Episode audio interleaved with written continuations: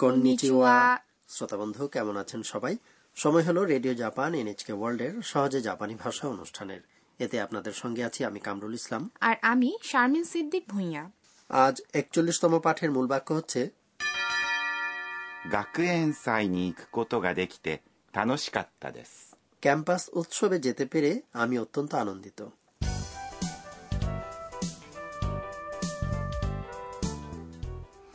আমাদের এই আসরের প্রধান চরিত্র হচ্ছে থাইল্যান্ড থেকে আসা শিক্ষার্থী আন্না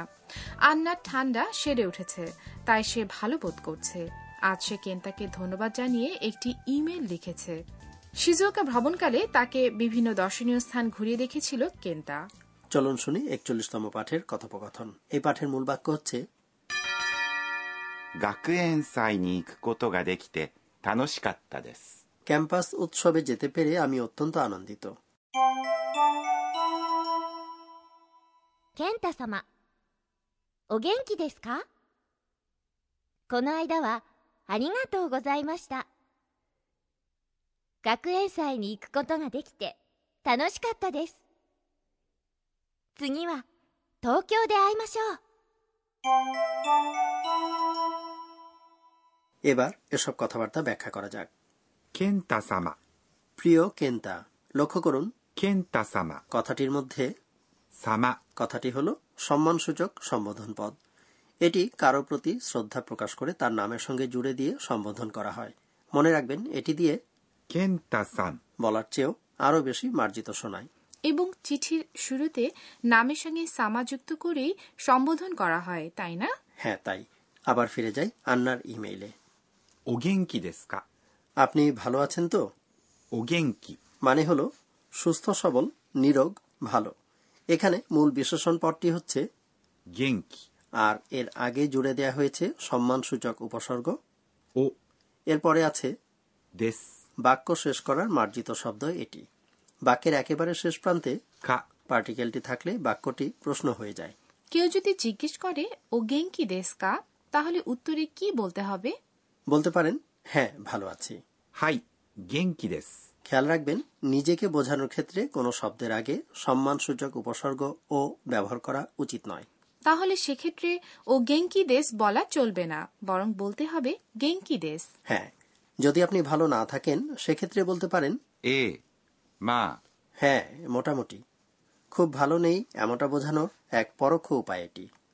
この間はありがとうございました。 সেদিনের জন্য আপনাকে অনেক ধন্যবাদ この間 মানে সেদিন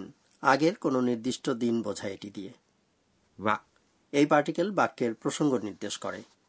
ありがとうございました。 অর্থ হল আপনাকে অনেক ধন্যবাদ আক্ষরিকভাবে বোঝায় আপনার করা সাহায্য বা সহযোগিতার জন্য ধন্যবাদ এক্ষেত্রে আরিগাতো গোজাই মাস বলা যাবে না না ঘটে যাওয়া কোনো উপকার বা সাহায্যের জন্য বলতে হয় আরিগাতো গোজাই মাস্তা যাই হোক এর পরে বলা হচ্ছে 学園祭に行くことができて楽しかったです。 ক্যাম্পাস উৎসবে যেতে পেরে খুশি হয়েছি এটাই আজকের পাঠের মূল বাক্য 学園祭 মানে হলো ক্যাম্পাস উৎসব に এই পার্টিকেল দিয়ে অবস্থান বা অভিমুখ প্রকাশ করা হয় 行く এটি হলো যাওয়া ক্রিয়াটির আবিধানিক রূপ বিস্তৃত রূপটি হলো 行きます。 এবার ক্রিয়ার আবিধানিক রূপ ইকু এবং এর সঙ্গে একটি পার্টিকেল こと একসঙ্গে যুক্ত করলে হবে 行くこと。 মানে যাওয়ার বিষয় বা যাওয়ার ঘটনা ব্যাপার ইত্যাদি এভাবে কত শব্দটি যোগ করে জাপানি ক্রিয়াপদকে ক্রিয়া বিশেষ্য বানানো যায়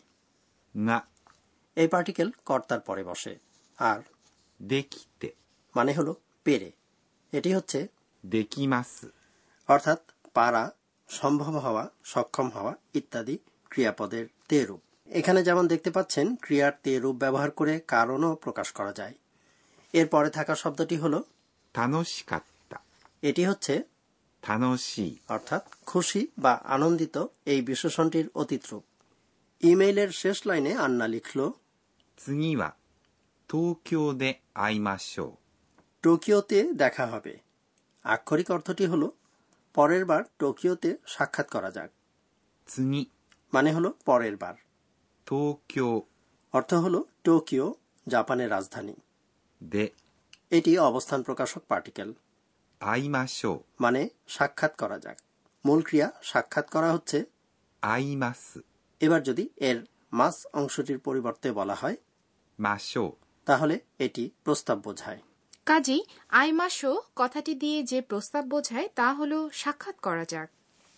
এবার চলুন আবার শোনা যাক একচল্লিশতম পাঠের কথোপকথন আজকের মূল বাক্য হল 学園祭に行くことができて楽しかったです ক্যাম্পাস উৎসবে যেতে পেরে আমি খুশি হয়েছি 健太様お元気ですかこの間はありがとうございました学園祭に行くことができて楽しかったです次は東京で会いましょう এবারে টিচার আমাদের বুঝিয়ে দিন পর্ব সহজে জাপানি ভাষা অনুষ্ঠানের তত্ত্বাবধায়ক অধ্যাপক আকানে তকুনাগা আজকের শিক্ষণীয় বিষয়টি নিয়ে আলোচনা করবেন এই অংশে আজ আমরা শিখেছি ইকুকোতোগা দেকিমাস যেতে পারা আক্ষরিকভাবে যাওয়া সম্ভব হয়ে ওঠা এই বাক্যটি দিয়ে সক্ষমতা বা সম্ভাব্যতা বোঝায় এ ধরনের অভিব্যক্তি সম্পর্কে বিস্তারিত জানতে চাই চলুন টিচারকে জিজ্ঞেস করা যাক 私が教えましょう টিচার বললেন সম্ভাব্যতা বা সক্ষমতা বোঝাতে ক্রিয়ার আবিধানিক রূপের সঙ্গে জুড়ে দিন うことができます অর্থাৎ করতে পারা বা ব্যাপারটি সম্ভব হওয়া এবার ことができます কথাটি দিয়ে একটি বাক্য বানানো যাক ধরুন বলতে চান আমি যেতে পারি আমি হচ্ছে 私 যাওয়া মানে 行きます এবং এর আবিধানিক রূপটি হল 行く এবার এর সঙ্গে জুড়ে দিন ことができます তাহলে পুরো কথাটি হবে 私は行くことができます অর্থাৎ আমি যেতে পারি বা যাওয়ার ব্যাপারটি আমার পক্ষে সম্ভব এর নাবাচক রূপ বানাতে হলে শুধু できます কথাটির বদলে বলুন できません তাহলে আমি যেতে পারি না মানে হলো 私は行くことができません আপনাদের নিশ্চয়ই মনে আছে পঁয়ত্রিশতম পাঠে আমরা ক্রিয়ার সম্ভাব্যতা বা সক্ষমতা জ্ঞাপক রূপ শিখেছিলাম সেখানে 行きます অর্থাৎ যাওয়া ক্রিয়াটির সক্ষমতা জ্ঞাপক রূপ আমরা শিখেছিলাম 行けます মানে যেতে পারা ঠিক একই অর্থ বোঝাতে আজকের পাঠে শিখলেন ইকুকোত গা দেখিমাস তবে জানিয়ে রাখি ইকেমাস কথাটি বেশি নৈমিত্তিক এই ছিল টিচার আমাদের বুঝিয়ে দিন পর্ব এবার ধন্যাত্মক শব্দ নিয়ে পড়ব আজ শেখা যাক সতেজ বোধ করার মতো কিছু শব্দ すっきり সুকিরি এর সঙ্গে কি সুকি বা পছন্দ কথাটির কোনো মিল আছে একেবারেই না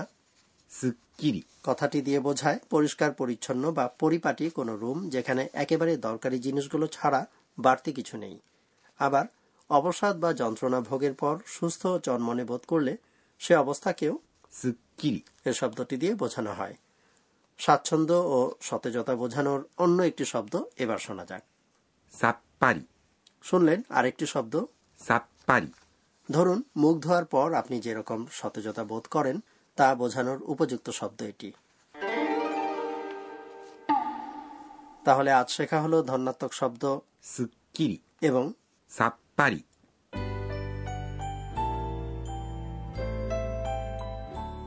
ভাষা শেখার আসর শেষ করার আগে সময় হলো আন্নার স্বগতোক্তি শোনার আজকের ঘটনাগুলোর দিকে ফিরে তাকিয়ে আন্না নিজে নিজে বলছে えっと今日は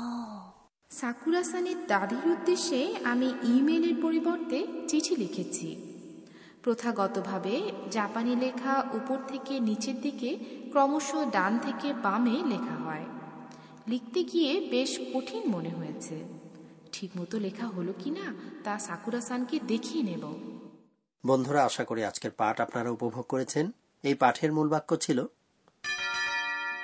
学園祭に行くことができて楽しかったです ক্যাম্পাস উৎসবে যেতে পেরে আমি খুশি হয়েছি আগামী পর্বে আন্না তার বিশ্ববিদ্যালয় থেকে একটি শিক্ষা সফরে যাবে বন্ধুরাও সঙ্গে থাকবেন আশা করি তাহলে আবার দেখা হবে মাতা ওয়াইশিমাশো